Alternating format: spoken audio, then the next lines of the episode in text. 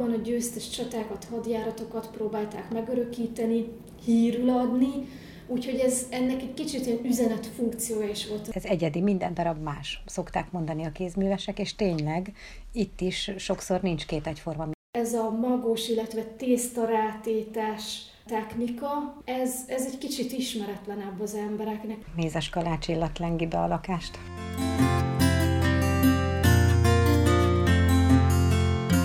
Íme a karácsonyi recept. A hozzávalókat összegyúrjuk, pihentetjük, majd nyújtunk, szaggatunk, díszítünk és sütünk, vagy sütünk és díszítünk. Édes, mézes, fahéjas, szegfűszeges illat lengi be a konyhát, a házat, már messziről jelezve a belépőnek, itt bizony ünnepre készülnek. Kisült a mézes kalács, amely, amint az az ÖKK Podcast mai epizódjából kiderül, maga az élet. Körforgás, család, egészség, közösség. A finom édesség egykor győztes csaták hirdetője, test és lélek gyógyítója, kolostorfalak díszítője, szerelmesek ajándéka volt. Napjainkban is több úton jár, használati és ajándéktárgyként készül könyv belőle ballagásra, születésnapra, köszönetajándék esküvőre, emléktárgy búcsúra, képeslap karácsonyra vagy éppen címke boros üvegre. A kisebb és nagyobb családtagok által közösen készített, az alkotó korát és szeretetét is megjelenítő, magokkal díszített szív, angyal, fenyő, csengettyű alakú mézes kalácsok melegséget visznek minden ajándékozott szívébe, és egészséget a terített asztalra. Köszöntöm a hallgatókat a mikrofonnál Csordás Csilla. Lencsés Margó gyermekei kérésére kezdett el mézes kalács tésztából háromdimenziós tárgyakat készíteni. A karácsonyfát, mécses tartót, kisautó, majd házikó követte – az elmúlt években a szalvéta gyűrűtől a könyveken, képeslapokon át, a kis ékszertartó dobozoktól a nagyobb ládikókig, a koronáig sok szép alkotás született kezei között. Szolga Boglárka néhány évvel ezelőtt döntött úgy, hogy kézműves mesterséget választ magának. A Fehérvári Kézművesek Egyesületének egyéves képzésén ismerkedett meg a szövés mellett a mézes kalács készítéssel. A magokkal díszített sütemények nem csak az egészséges táplálkozáshoz, hanem a készségek fejlesztéséhez is hozzájárul. Mielőtt megismerkednénk az alkotói folyamatokkal, Bogi vállalkozott arra, hogy összefoglalja röviden a mézes kalács történetét. Ugye maga a méz az a szimbolikus összetevő, ami, ami ugye a mézes kalácsnak, meg a mézes süteményeknek az alapja. Két szempontból is szimbolikus a, a méz. Az egyik az édesítő hatása. Ugye régen az egyetlen édesítő szer az a méz volt. Úgyhogy pont ezért ez egy, ez egy idézőesen egy drága, egy ilyen értékes alapanyag volt, és magát az édesítő hatását azt nyilván a boldogsággal tették összefüggésbe, Nyilván ugye most is azért eszünk édességet, édes dolgokat, mert ugye a boldogság hormont felszabadítjuk. Egyelősségelet tettek a boldogság és a, a, a, az édes dolgok között. Úgyhogy egyrészt ezt szimbolizálta, másrészt pedig az egészséget. Tehát maga egy ilyen jó kívánság is van benne, meg egy ilyen egészség ö, ö, szimbólum, ami pedig szintén az ilyen néphitre, a népi gyógyászathoz köthető, vagy arra vezethető vissza, hogy hát ha mondhatni régen ez, ez ilyen varázserő szer is volt, mint a fokhagyma, a só, ugye, ugye, vagy a gyógy, gyógynövények, ugyanilyen gyógyhatással, varázserővel bírt maga a méz is a mai napig egyébként ez szerintem a mindennapokban elfogadott dolog, csak már nem kerítünk neki, én azt mondom sajnos ilyen nagy feneket, hogy ugye amikor betegek vagyunk, fáj a torkunk, meg vagyunk fázva, ugye mézes teát iszunk, vagy egy kanál mézet veszünk be, nyilván van ennek gyógyhatása, ez köztudott, de régebben ezt valahogy jobban megbecsülték, jobban értékelték, úgyhogy ez a kettő szimbolikája van a méznek, egyrészt a boldogság, az édesítő hatás, a másrészt meg az, az egészség, a, a gyógyhatás, Úgyhogy régen tényleg nagy becsben tartották a, a mézet, és olyan ételekbe, olyan süteményekbe keverték bele, uh, ahol ezt tényleg hangsúlyozni akarták, és a, amiről így azt akarták, hogy ez egy értékes dolog legyen. Maga a történet a mézes kalácsnak is ezt tükrözi vissza, mivel az ókorban ö, már a, az isteneknek egyfajta felajánlás volt, egyfajta áldozat vagy isteni eledel, felajánlották az isteneknek a mézes kalácsot kvázi, mint egy áldozat. A másik dolog, ami pedig kialakult belőle, az az ajándékozás szokása, hogy igazából az ember a szívből, szeretetből akarja adni, és a mai napig, hál' Istennek ez a tartalma megmaradt a mézes kalácsnak, akkor például ezt, ezt ajándékozzuk. És itt áttérnék a, a, a, az ókorból, az Istenek eledeléből a, a középkorba is, hogy ott a kolostorokba készítették a mézes kalácsokat, kvázi, mint egy ilyen képmást, a szentek képeit, vagy vallásos témájú képeket készítettek a, a mézes kalácsból, illetve hogyha még visszatérhetek az ókorba, ott is volt ilyen jellegű, ilyen kicsit ilyen meg akarták örökíteni a dolgokat, jellemzően, ahogy én tanultam, például az ilyen győztes hadjáratokat próbálták megörökíteni ezzel, én azt gondolom, ezt nem olvastam még sehol, lehet, hogy valahol le van írva, de én, én ilyen összefüggést látok, hogy én szerintem ez volt az eredete a, a mézes huszárnak, ugye, amit a vásárokban e, szoktunk látni. Én azt gondolom, hogy a huszárnak ez az eredete, hogy az ókorban a győztes csatákat, hadjáratokat próbálták megörökíteni, hírül adni, úgyhogy ez ennek egy kicsit ilyen üzenet funkciója is volt a mézes kalácsnak. Visszatérve a középkorra, hogy a kolostorokba szent képeket készítettek, jellemzően az ilyen vásárokba, bucsú járó helyeken, a vásárokba lehetett hozzájutni ilyen mézes kalácsokhoz abban az időben a mai napig szerintem ez megvan. Itt a Fejér megyébe körbenézünk, én nekem Bodajkhoz és Bakoncsernéhez van kötődésem, Bakoncsernén Anna napkor, Bodajkon Mária napkor, ugyanúgy megtalálhatjuk még a vásárosokat és a mézes kalácsosokat. Ez is gyakorlatilag onnan, onnan ered. És a 16.-17. század környékén Németországban volt az a idézőesen forradalmi újítás, aminek a háttérébe a tömeggyártás vagy tömegtermelés állt, amikor ugye azon agyaltak, hogy hogy lehetne minél többet eladni, hogy lehetne minél többet készíteni, és akkor találták ki ezeket a kiszúró formákat és a cukormázazást.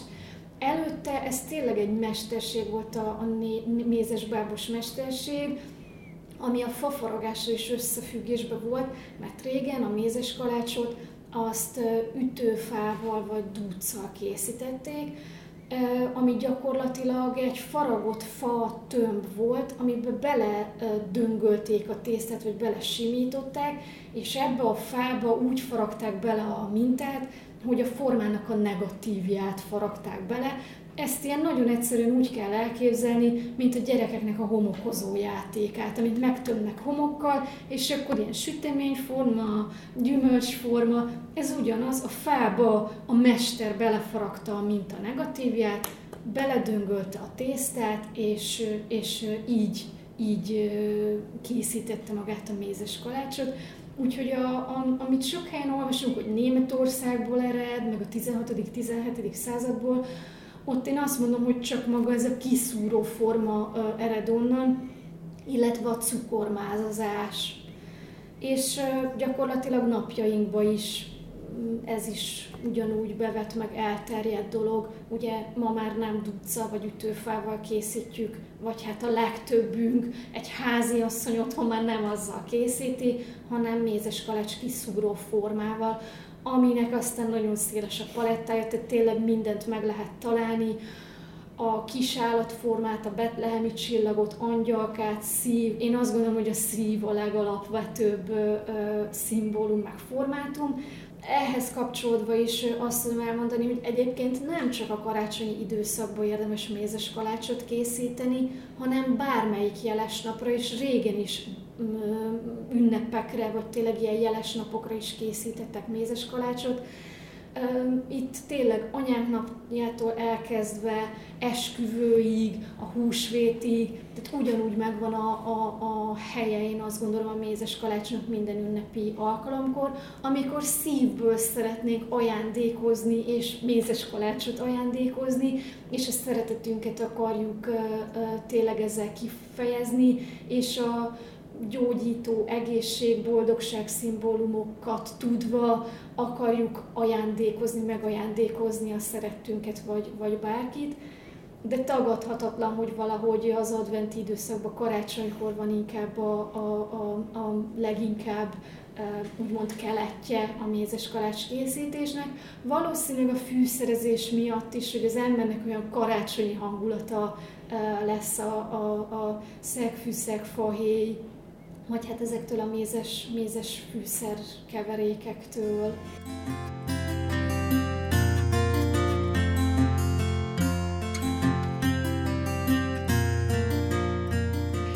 Amint az imént is elhangzott, mézes kalácsot az első időkben nem csak étkezésre szánták. Lencsés Margó keze alól is szebbnél szebb dísztárgyak kerülnek ki. Gyerekeim még nagyon picik voltak, amikor sütögetni kezdtünk mézes kalácsot, és onnan jött az ötlet, hogy mézes kalácsból mi mindent lehet készíteni.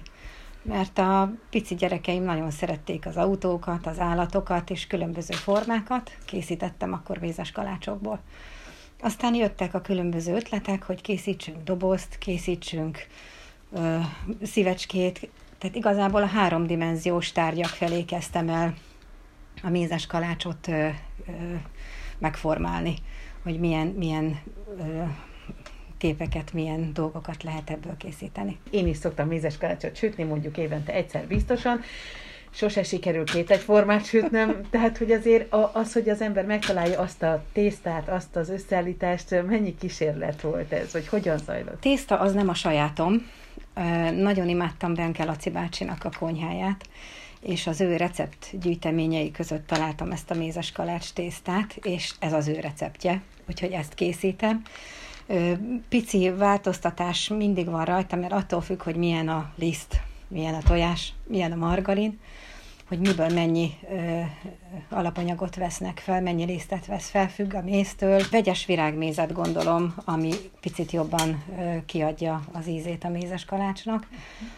Próbálkoztam akácmézzel is, de az a tésztához nem igazán passzolt. De az alaprecept a, a Benke Laci bácsinak a mézes kalács receptje. Ilyenkor, amikor a karácsonyi időszak jön, mi az, ami, ami mindig előkerül és mindig elkészíted? Hát fenyődísz. Fenyődísz, fenyődísz, fenyődísz. Igazából nagyon szeretik felrakni a karácsonyfára, nagyon szépen mutat rengeteg mécsest készítettem már, adventi koszorút, és minden olyat, ami igazából a karácsonynak a hagyományaihoz kapcsolódik. Mennyi időig bírják egyébként ezek a tárgyak? Évekig. Tehát, hogyha van, aki vigyáz rá, akkor ezt évekig elő lehet venni, csak szépen el kell csomagolni, hűvös helyre tenni, és akkor ezzel évekig nyugodtan lehet díszíteni a fenyőfát. Attól függ, hogy milyen mintát készítek, de a díszítés maga nem tart sokáig, tehát az, az a legrövidebb időszak igazából a sütés és a, a tésztagyúrás, a sütés, szaggatás, ezek, ezek a hosszabb ö, idő, időt ö, igénybe vevő feladatok. A beszélgetésünk előtt nézegettük a többi tárgyat is, ami nem csak karácsonyhoz kapcsolódik. Mondtad, hogy készítesz könyvet, láttunk búcsúra szánt ajándékot, sokféle tárgyat. Melyek azok, amik mondjuk, ha így visszagondolsz az elmúlt évekre, hogy, hogy ami a legizgalmasabb volt a készítése? Hűtőmágnes. Mézes kalácsból készítek hűtőmágneseket, névre szólóakat, és ezek voltak a igazából talán a legkelendőbbek az elmúlt években, meg amíg a vásárokba jártam, ott helyben kézzel készítettem hűtőmágneseket, ott helyben meg is tudták várni, amíg megszárad, elvitték. Igazából ez volt, amire kitaláltam, hogy ezt hogy lehet jól, szépen, igényesen elkészíteni. Ez tartott sokáig igazából a tervezés folyamata. Hogy jönnek az ötletek? Nem tudom. Úgy egyszer csak megálmodom. Mindig sarkal valami olyan gondolat, hogy mit lehet még esetleg belőle készíteni. Mikor még elkezdtem, jártam vásárba, boros címkéket csináltam, nézes kalácsból. Kivágtam a borcímkét, és akkor kitaláltam, hogy ezt nem is tudom, szerintem nem láttam sehol, ezt én találtam ki, hogy ebből lehet mindenféle jó kívánságot a boros címkére ráírni, és akkor ügyesen megpróbáltam szalaggal ezt hogy lehet rákötni. Koronám is van. és látod, ez is, én nem tudom, nekem ez a valahogy, amit, amit ez a háromdimenziós, ez, ez jön be. Ebből, amikor ezt elkezdtem csinálni, ennek van nagyobb méretei is, kisebbek, ezt nagyon szerették.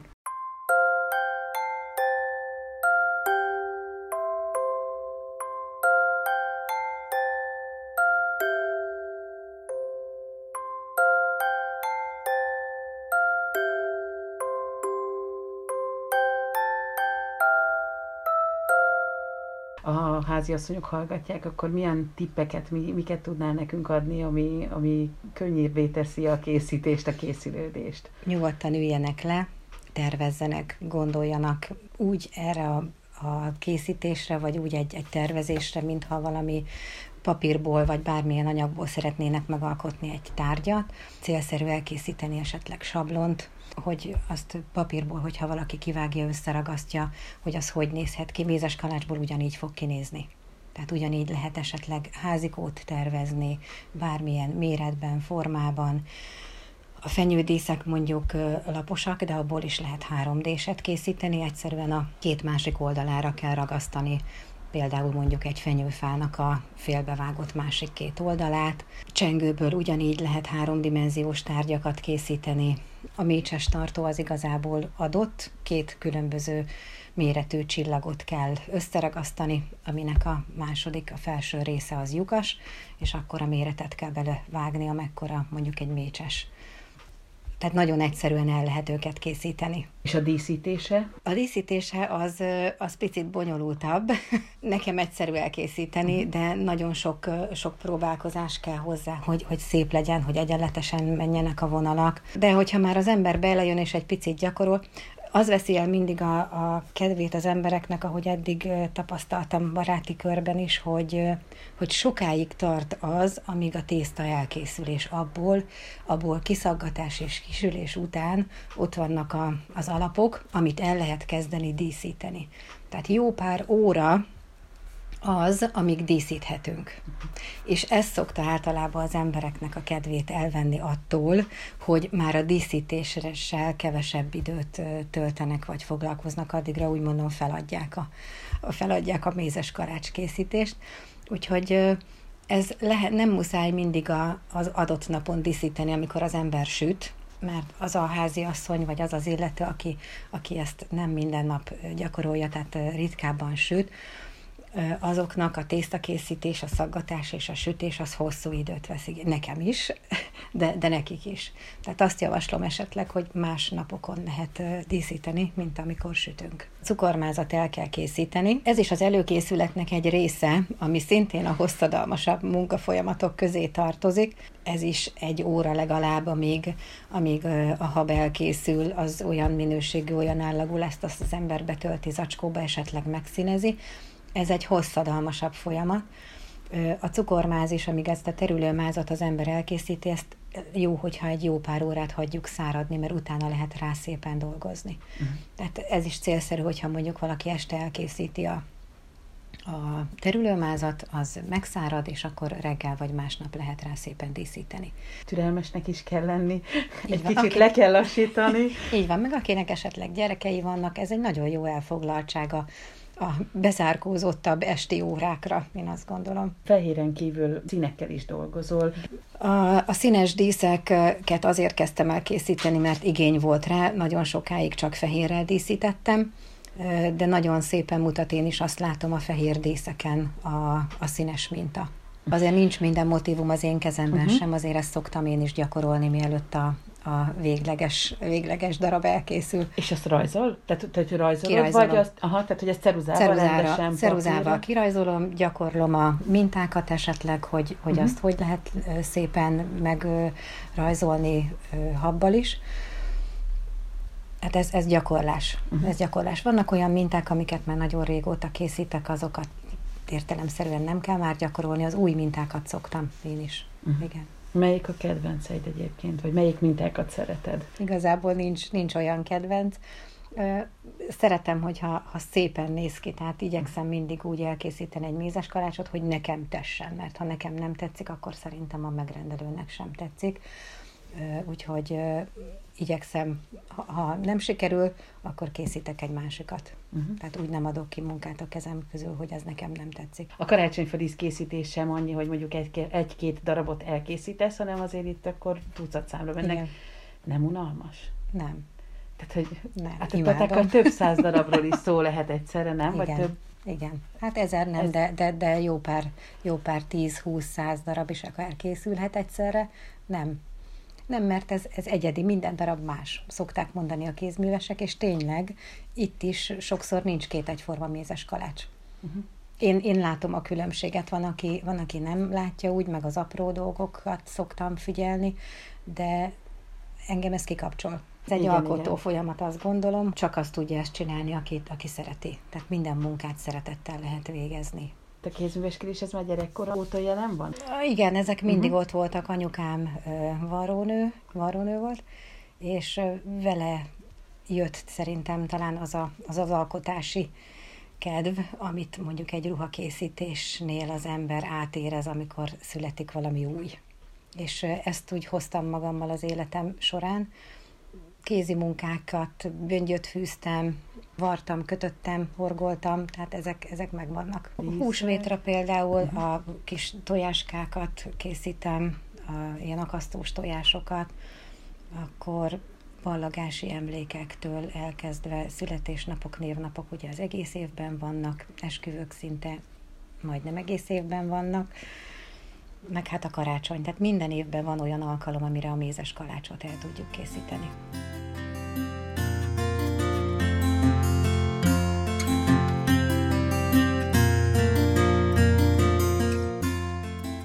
Szolga Boglárka néhány évvel ezelőtt döntött úgy, hogy a kézműves mesterséget választja magának, az alkotás folyamatáról a következőket mondta. A mézes kalács készítés technikáját is itt ezen a népi játszóház vezetői képzésen itt, itt sajátítottam el, itt tanultam meg, és én ezt egy annyira jó dolognak tartottam, hogy, hogy tényleg arra törekedtem, hogy másokkal is megosztani, mert én ahogy láttam, a mézes kalács díszítésénél általában ez a cukormázas díszítés, vagy cukorhabos, tojáshabos díszítés, ami, amit a legtöbb ember ismer és, és készít.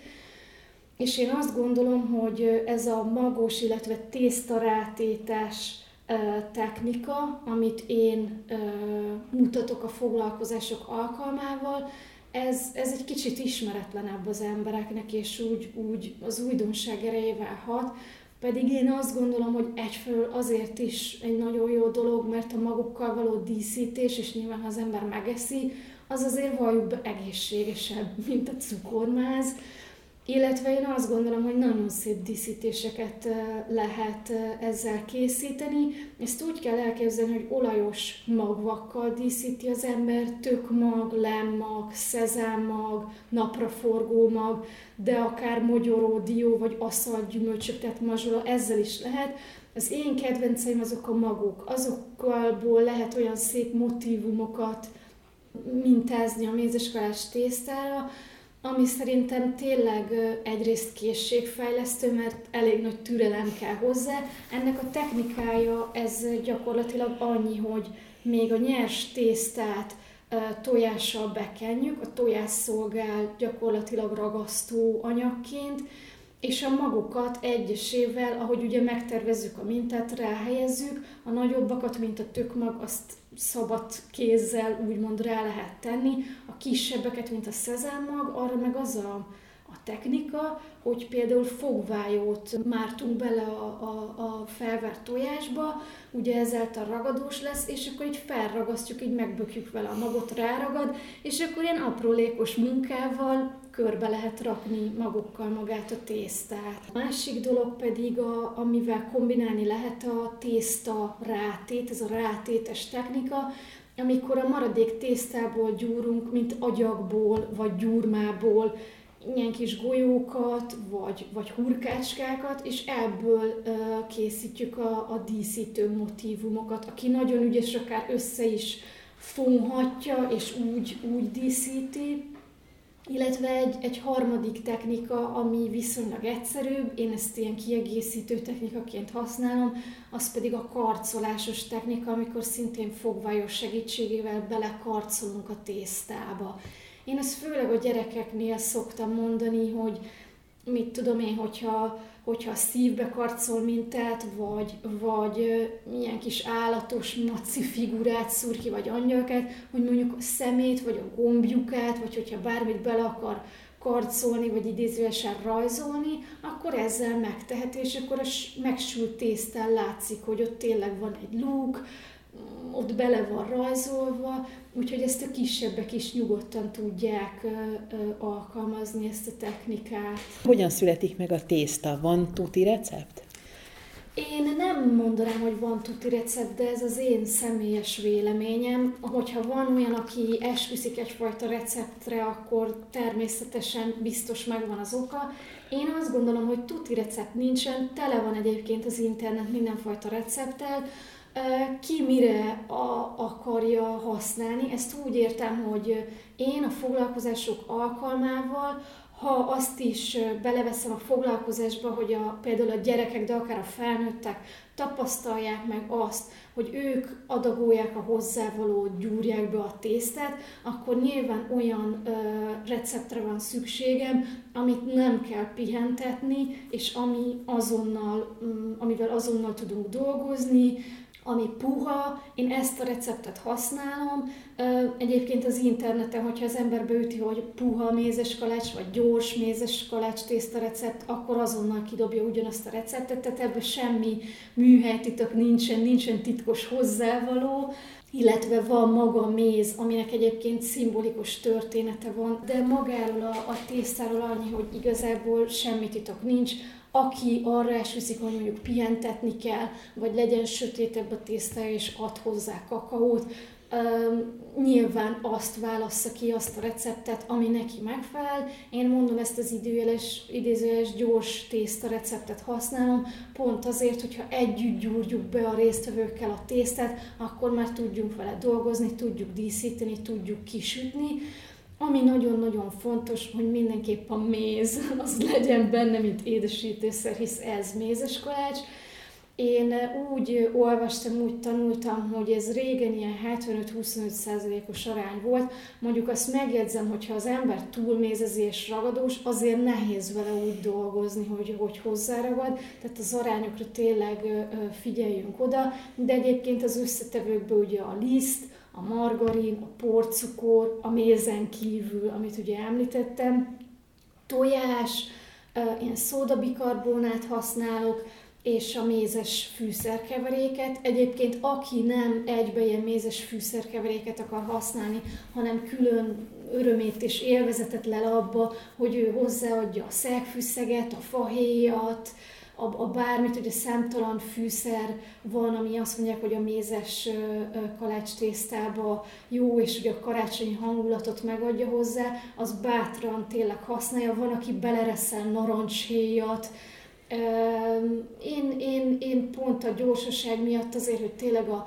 résztvevők megtapasztalják azt, hogy együtt csinálunk, alkotunk, én ezzel külön nem szoktam idézősen bajlódni, bár nem bajlódás, de az egyszerűségre törekszik nyilván akkor az ember, hogyha egy foglalkozást tart, és én pont ezért az üzletekbe kapható mézes kalács fűszerkeveréket szoktam hozzá használni. Ezen kívül más, más titkos összetevője nincsen a, a mézes kalácsnak. Hozzávalókat összegyúrom, nyilván olyan a recept, akkor pihentetem, ha nem, akkor rögtön nekiállom, a gyúródeszkán kinyújtom a tésztát, a szaggató formákkal kiszaggatom, és utána megkenem a, a tojással, az a ragasztóanyag, és megdíszítem magukkal, utána rakom be a sütőbe, de ez ugyanúgy, tehát mint ahogy a receptbe uh, is le van írva, nyilván sütőtől függően, de körülbelül ilyen 175-180 fokon egy 8-10 perc, ugyanúgy, ugyanúgy se több, se kevesebb, már sütött mézes kalácsot ugyanúgy lehet, csak a, a nyers tésztát díszítem, és már magukkal együtt sütöm ki, és a tojás tartja rajta, az a, a szolgál idézőesen ragasztóanyagként.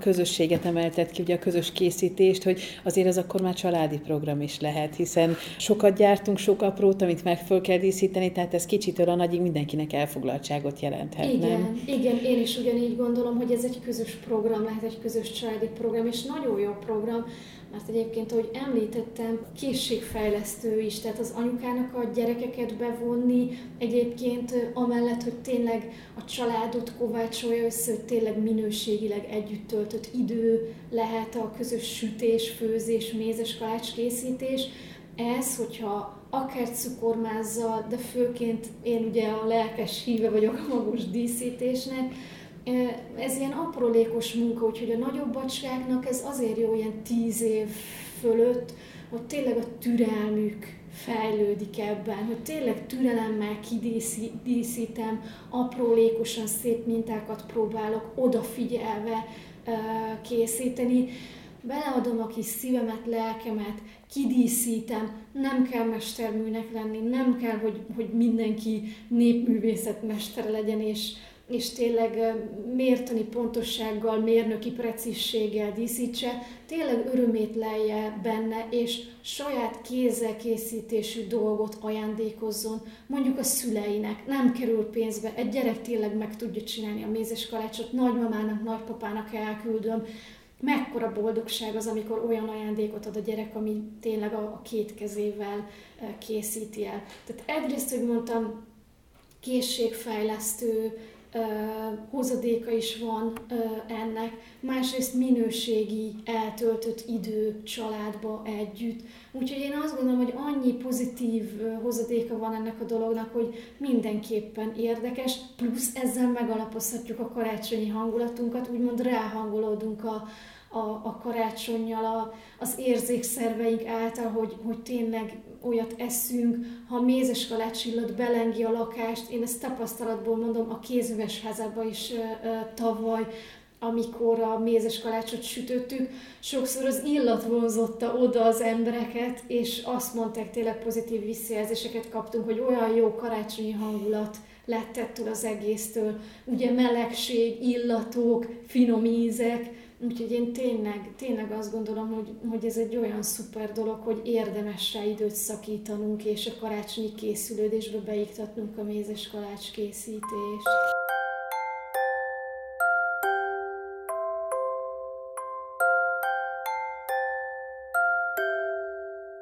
Kedves hallgatóink, az ÖKK Podcast mai epizódjában Lencsés Margóval és Szolga Boglárkával a mézes kalács készítés rejtelmeiről beszélgettünk. Ha tehetik, készítsenek önök is, süssenek együtt, a család apraja nagyja, sürögjön, forogjon a konyhában. Köszönöm, hogy meghallgatták a műsort, búcsúzik a szerkesztő Csordás Csilla, viszont hallásra!